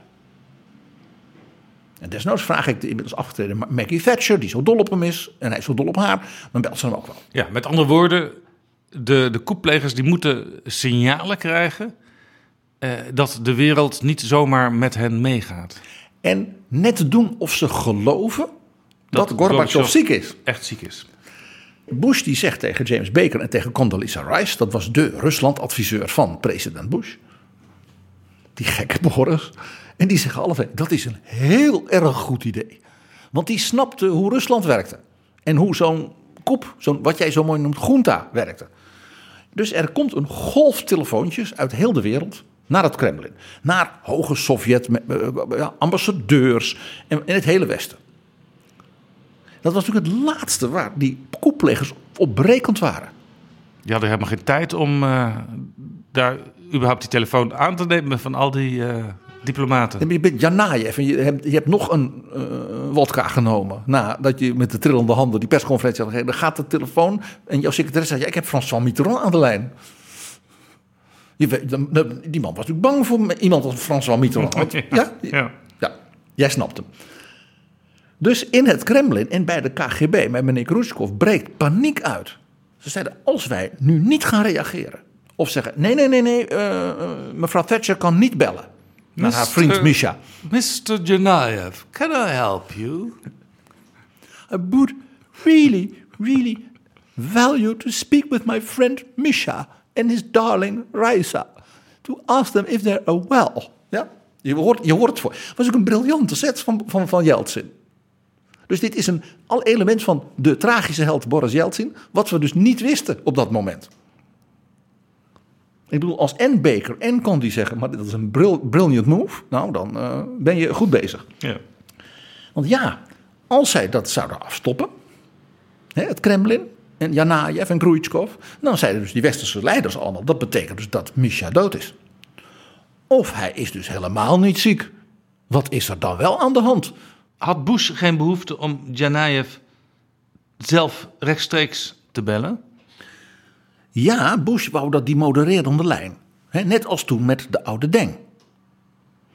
Dus hij dacht, maar ik doe dat niet achter de rug van Yeltsin om. Dat was duidelijk. Dus hij zegt tegen Yeltsin, ik zou die Ganayev ook wel zelf kunnen bellen.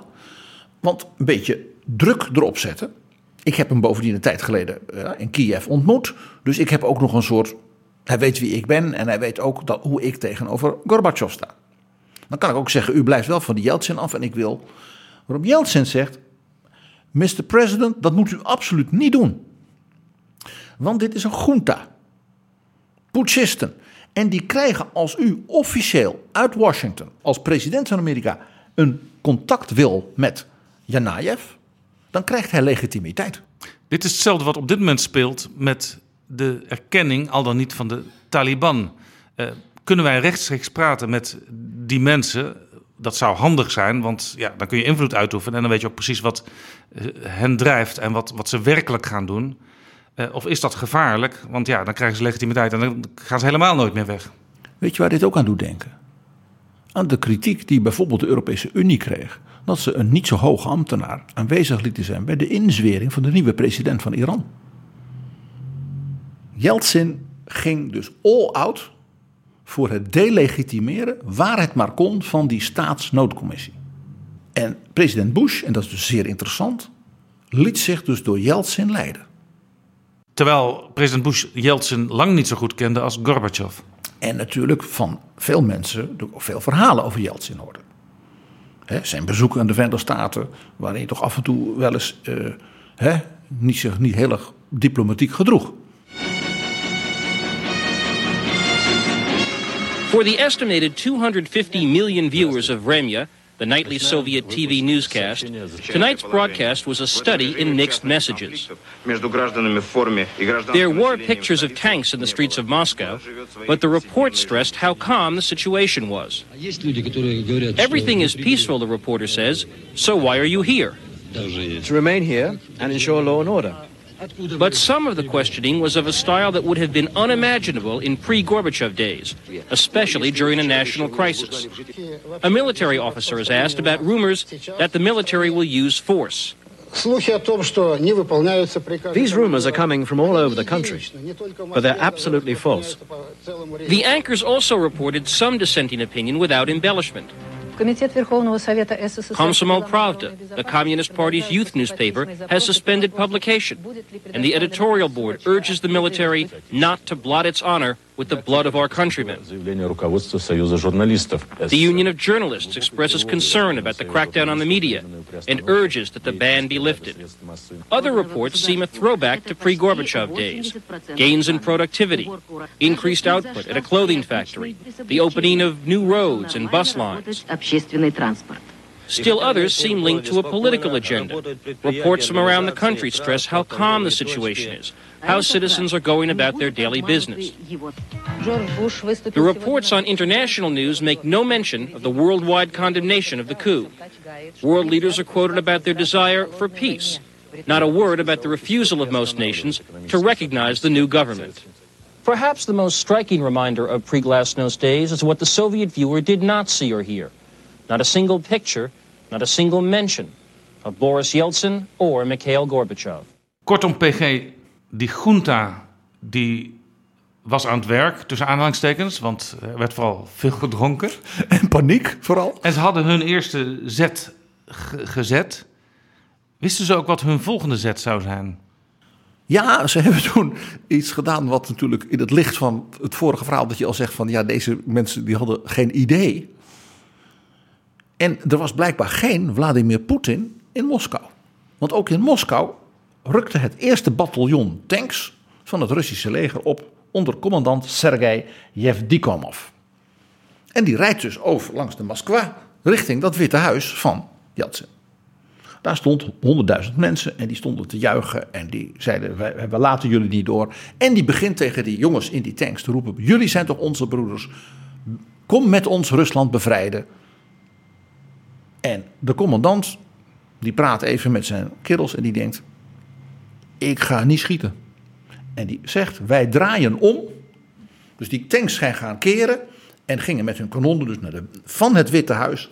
En wij beschermen hiermee dus het volk en Jatsen. Op dat moment dus gaat in het Kremlin natuurlijk al het licht uit. Ja, want de, de, de sterke arm van uh, het, het militaire is er op dat moment niet meer. Het Rode Leger, de bevrijders ja, van de, in de grote Vaderlandse oorlog, die Berlijn hadden ingenomen. Hè. Stalin was een slechte kerel, maar hè, dat wil Russen altijd roepen. Dus de KGB en Janajev die beseffen, wij raken inderdaad al onze legitimiteit kwijt. En er dreigt een burgeroorlog als wij nu, zeg maar, KGB-knokploegen naar uh, commandant uh, Yevdikomov sturen. Ja. Want daar gaat er geschoten worden. En in Petersburg is de zaak nog steeds koest. Dus alles ging zich richten op Moskou. Vladimir Poetin hield Petersburg koest. daar stonden ze aan de gemeentegrens geparkeerd. PG, jij vertelde dat uh, Gorbachev dus onmogelijk kon praten met de buitenwereld. Die wist dus van niets. Op de Krim. Dat zijn vrouw zwaar in paniek was. En ik kan me voorstellen dat je daardoor zelf ook uh, een beetje in paniek raakt. En dat kleindochtertje was er. Die, dat kind was natuurlijk ook verschrikkelijk bang. Hoe ging dat verder daar? Nou, hij hoort dan van zijn bewakers, dus die KGB-groep, die natuurlijk wel wist wat er gebeurde. En die dachten, dit gaat fout. En ik sta straks tegen de muur. Ja? Dus die gingen ineens zoete broodjes maken met Gorbachev. Ja, ja. En die zeiden, ja, er zijn twee groepen onderweg. En zodra één van die twee er is, dan geven wij ons over. Want wat bleek, ja, het is toch toch Rusland, eh, laat ik zeggen, niet heel erg goed georganiseerd allemaal. Maar wel, eh, ik zou maar zeggen, actie. ja. Dus er was een knokploeg van Yeltsin onderweg van het vliegveld van Moskou naar de Krim. Naar Ja. Voros. Dat had Jeltsin dus eigenlijk op eigen houtje geregeld. En daar zou meevliegen namens James Baker, de tweede ambassadeur, dus de vice-ambassadeur van Amerika. Ja, de eerste secretaris. Die dus dan daar ter plekke, weet je wel, even namens het Westen kon zeggen: eh Michael, er wordt voor je gezorgd. eh, en die kon eventueel de rechtstreeks dan, hij had natuurlijk een communicatiespul Ja. bij zich, met Bush, met Baker bellen. Ja, en symbolisch ook een belangrijk beeld. Een hoge vertegenwoordiger van de Verenigde Staten bij de eerste beelden van Gorbachev die we na enige dagen weer zien. Dat ging alleen niet helemaal zoals gepland. Want het was natuurlijk een to- totale chaos op het vliegveld.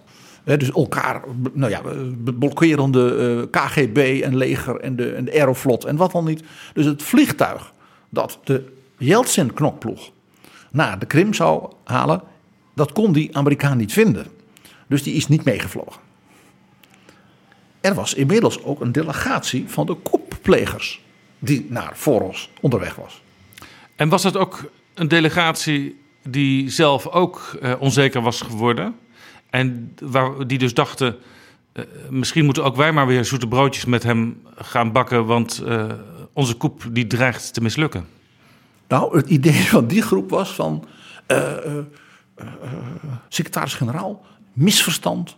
Wij komen u bevrijden. We zijn slechterikken, dus u gaat met ons nu mee. Wij beschermen u terug naar Moskou. Het werd zo langzamerhand een klucht. Dat was het ook inderdaad. James Baker is op dat moment vanuit Wyoming via Washington naar Brussel gegaan. Want daar was een spoedtop van de belangrijkste ministers van Defensie en Buitenlandse Zaken van de NATO. Zo ernstig werd dus de situatie ingeschat. En niet ten onrechte natuurlijk. Ja. En die vergadering begint. En op een bepaald moment loopt Manfred Werner, de vroegere Duitse minister van Defensie, nu secretaris-generaal van NATO, die loopt weg uit de vergadering en zegt: Sorry, kerels, sorry. Dat was heel ongebruikelijk, want hij zat voor. En na tien minuten komt hij terug. Hij zegt: Ik kreeg een spoedtelefoontje. En ik werd gebeld door Boris Yeltsin. Die dacht: Wie kan ik nou beter bellen dan de. Want daar zit James Baker en al die andere ministers die ik eigenlijk moet hebben. En hij zegt: De koep is over, Gorbachev is vrijgelaten. Dus Baker zegt: Daar ging een hoeraatje. Ja? Wat deed James Baker? Dat weet u dus nu uit dat boek. Jij denkt, die gaat natuurlijk onmiddellijk president Bush informeren. Antwoord is nee. Hij belte, dat is een van de zeg maar, meer mysterieuze dingen in het boek. Dus dat heeft Peter Baker niet mogen opschrijven. Behalve dat hij dat deed. Hij heeft toen gebeld met iemand in Moskou, schrijft Peter Baker. En daarna met president Bush. Dus hij wilde eerst een verificatie vanuit het hol van de leeuw zelf. En dat was dus niet Boris Yeltsin. Dus dat was een vriend of een spion van Baker in de staf van Yeltsin en of de staf van Gorbachev, waarvan hij zei: hè, eh, Dimitri, is it true? En Mitya zei: Dwa, pravda, het is waar. En toen heeft hij president Bush gebeld. En toen zei hij: Jij moet nu, George, gaan bellen en bellen en bellen met het Kremlin, met eh, het directe nummer eh, van Gorbachev op de Krim. En bellen, bellen, bellen. Druk erop, druk erop, druk erop. Want je weet maar nooit wat er nog allemaal mis kan gaan. Ja. En het was ook de vraag wanneer er weer een verbinding zou zijn met de Krim. En in het begin van de middag, Washingtonse tijd, kwart over twaalf, ineens is er verbinding. En we hebben letterlijk, dankzij Peter Baker, de eerste zinnen van dat telefoongesprek. Hoe ging dat? Bush die hoort dus ineens, er is verbinding en er wordt opgenomen. En die hoort dus in het Russisch de stem van Gorbachev. En die roept: Oh my god, this is wonderful, Michail. Dat wordt natuurlijk in het Russisch vertaald door het State Department. Er zit een tolk bij. En Gorbachev hoort meteen aan die in het Engels uitgesproken woorden wie hij aan de lijn heeft. Dat is zo grappig. Hij zegt dus niet: This is the president of the United States. Hij roept gewoon: Oh my god. Dat spoot eruit natuurlijk. Ja? En Gorbachev zegt in het Russisch dan, vertaald voor Bush: My dearest George, I am so happy to hear your voice again. Dit is natuurlijk het meest unieke telefoongesprek in de geschiedenis tussen de president van Amerika en een leider van de Sovjet-Unie. En Bush zegt dan: My God, I'm glad to hear you. How are you doing? En Gorbachev is meteen weer in zijn rol. Want hij zegt: Mr. President, the adventurers have not succeeded. De avonturiers zijn niet geslaagd. dus eerst My Dearest George en toen in functie weer. Op dat moment is er ook een tragedie. Want Raisa Maximova heeft in die dagen van spanning een TIA gekregen. Die natuurlijk niet behandeld is. Dus toen zij met haar man en kleindochter van de Krim teruggingen naar Moskou. Hè, dat zijn beroemde beelden dat je dus Gorbachev in een soort zomervakantiepak. De traf die afloopt, dan zie je dus dat kleindochtertje haar oma vasthouden. En je ziet hier is een vrouw, daar is, dat is een ruïne. Dat is het grote verdriet ook van Gorbachevs leven. Dat weten we, dat dus haar gezondheid nooit meer goed is geworden. Ook macaber dat de koeplegers zeiden Gorbachev is ziek. Maar dat zijn lijfarts er op de Krim niet bij was. Om dat, te helpen. Daar zeg je iets, ja. Dat is een, echt een echte tragedie. De massa's in Moskou en Sint-Petersburg, die hoorden dit natuurlijk. Dat, dus die gingen met miljoenen de straat op en juichten en juichten. Yeltsin, Yeltsin.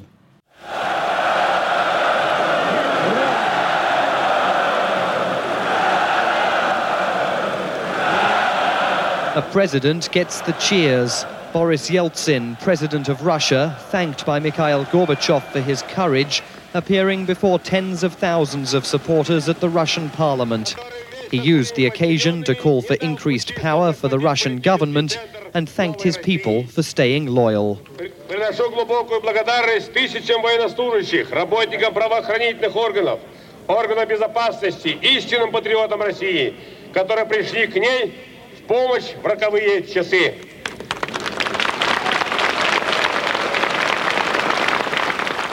En die bleef natuurlijk toch de politieke machtsdier wat hij was. Ja, want dat is ook een beeld wat uh, mensen die dat toen volgden zich nog heel goed kunnen herinneren.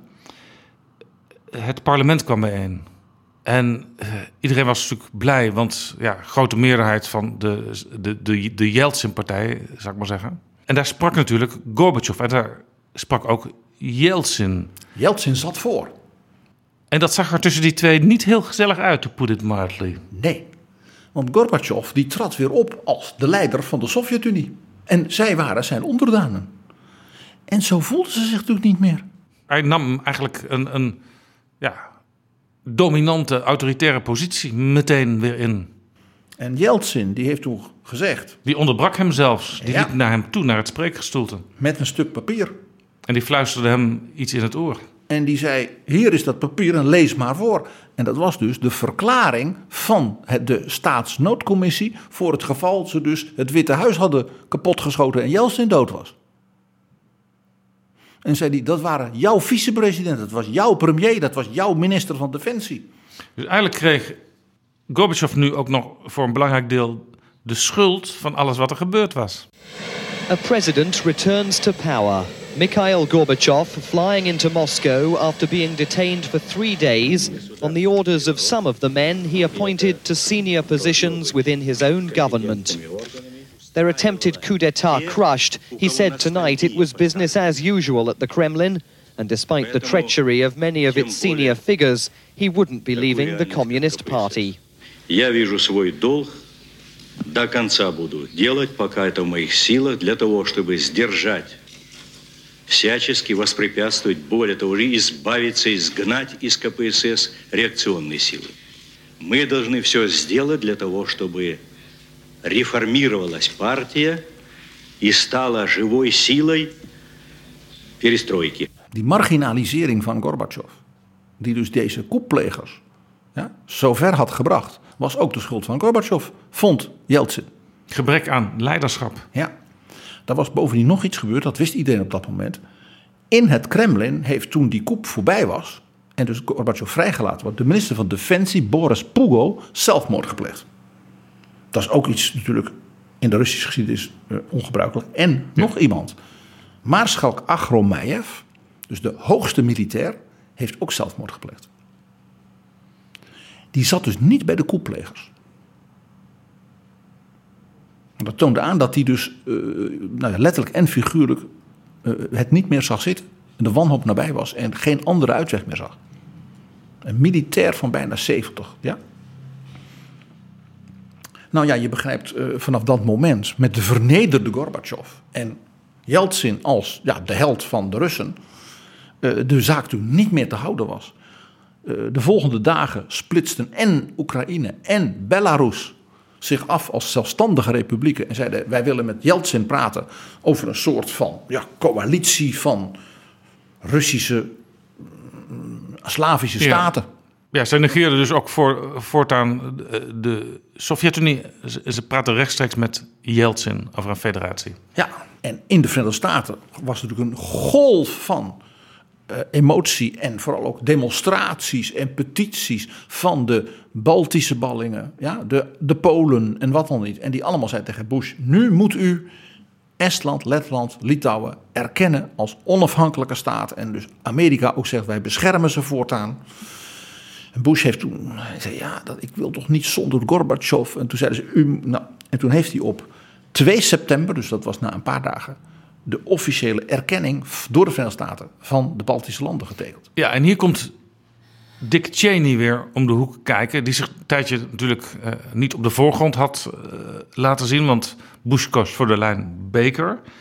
Uh, maar Cheney die had veel sympathie voor die landen die zich nu zelfstandig verklaarden. En Cheney zei dat regime en die Gorbachev, dat is een bastard case. Dat is over.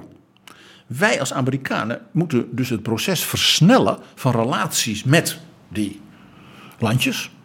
Kleine landjes, middelgrote landjes, Oekraïne, groot Om ze meteen in de democratische familie in te lijven. En natuurlijk de Amerikaanse, daar moet een ambassadeur, daar moet, daar moet, ook, daar moet de CIA moet natuurlijk een hoofdkantoor hebben. Ja, Cheney is natuurlijk een, een echte machtsdenker. En dat is uitgewerkt, dat plan, met mooie tussenstappen, zodat Baker en Bush als het ware schriet voor schriet op zijn Merkelachtig dat zou kunnen doen. En dat is gemaakt door Bob Gates. De man die later bij Bush junior... Minister van Defensie werd. En vicepresident Cheney. En zo zie je dus Condi Rice en Bob Gates toen dus al sleutelrollen. En dat bleef zo in de Bush-dynastie. Baker heeft toen gezegd: nee, Dick Cheney, ik lees nu voor uit zijn memo in antwoord. The peaceful breakup of the Soviet Union is in our interest. We don't want another Yugoslavia. Dus hier was duidelijk oneenigheid in de top van de Amerikaanse regering. Exact. En Baker zei: kijk naar Joegoslavië. We hebben het dus nu over zomer 91. Hè? Hij zegt: Slovenië scheurt af, hè? nu voorzitter van de Europese Unie. In Kroatië dreigt al een burgeroorlog. Die Servische uh, generaals die hebben zoiets van: uh, Joegoslavië is dood, leven Servië en wij hebben de wapens. Baker zag dus in 91, het gaat daar helemaal fout. En als wij niet oppassen, gaat het in de Sovjet-Unie ook fout. En dan wordt misschien die Boris Yeltsin met al zijn streken en dingen afgezet door een generaal. Nou, Agromeyev pleegt, pleegt zelfmoord. Dus daar in de top van het leger is het ook een puinzooi nu. Dus Baker zei, rustig, rustig, rustig. En in Moskou gebeurt het tegenovergestelde van wat die koeplegers hadden gewild. In Moskou werd het beeld omvergetrokken van de oprichter van de KGB, Felix Dzerzhinsky. dat is iets wat we natuurlijk later in Irak met die beelden van Saddam hebben gezien. Dat is voorgedaan door de mensen in Moskou. De Moscovieten zijn met 10.000, dat is echt een dramatisch iets, naar het plein gegaan voor de Lubjanka. De Lubjanka is het hoofdkantoor van de KGB. Waar ook mensen gevangen werden gezet in de kelders. Met martelkelders. En dat wist iedereen natuurlijk.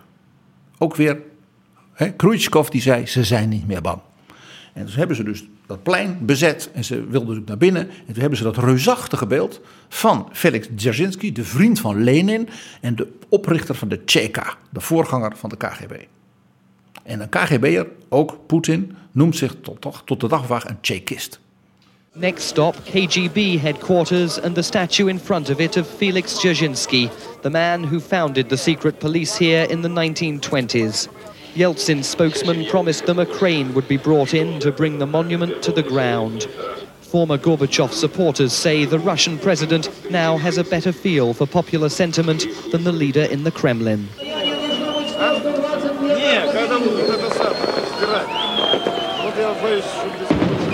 Tonight, a fireworks salute ordered by Boris Yeltsin rang out across Moscow to celebrate the end of the coup. With demonstrators still waiting for the KGB statue to fall, many hoped the lights in the sky also marked the end of communism as a political force here. Poetin, Poetin die had zich geschaard bij de vernieuwers. Hij was de assistent van de burgemeester van Sint-Petersburg. En hij zag daar het publiek in opstand komen tegen dat waar hij uit voortkwam, namelijk de geheime dienst. En het ging nog verder natuurlijk. Niet lang daarna tekent president Yeltsin van Rusland een decreet dat schaft de KGB af. Zoals ook de communistische partij, de SSSR, officieel was afgeschaft. En daarmee dus Mikhail Gorbachev zijn functie van secretaris-generaal van die partij kwijt was. Hoe stond Poetin daarin? De KGB werd afgeschaft.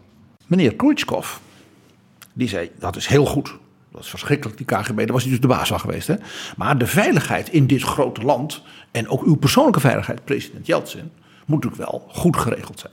Dus er zijn vier binnenlandse veiligheidsdiensten opgericht.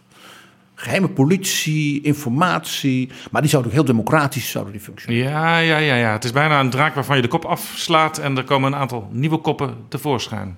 En in die nieuwe democratische geheime politieapparaten moest je natuurlijk onbelaste nieuwe gezichten hebben. Mensen die dus uh, op de, aan de goede kant stonden. En er moest natuurlijk ook nog een buitenlandse tak zijn. Die heette de SVR. En dat was een bedenksel en een bouwsel onder grote druk door de man die we al noemden, Yevgeny Primakov. Die later minister van Buitenlandse Zaken werd onder Yeltsin. En alle internationale diensten van de oude KGB werden geconcentreerd in die SVR. En meneer Primakov van het Wereld Economisch Instituut in Moskou, de correspondent, de Pravda-man en dus de contactman van Saddam Hussein, die zorgde daarvoor. Dat was die man met die zware wenkbrauwen, zwarte wenkbrauwen.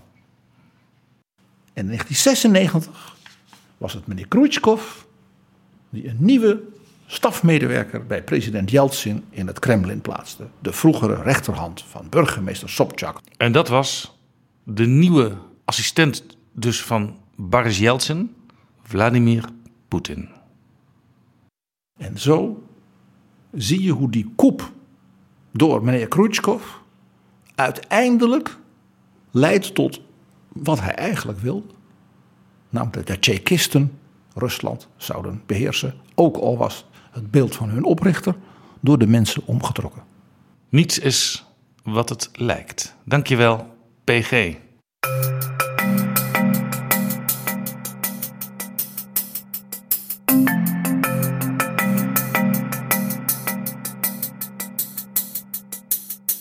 Zo, dit was Betrouwbare Bronnen aflevering 211. Deze aflevering werd mede mogelijk gemaakt door de Europese Unie en natuurlijk door de vrienden van de show. Mensen die met een donatie hun waardering voor ons laten blijken. Ben jij nog geen vriend? Laat daar dan nu meteen verandering in komen.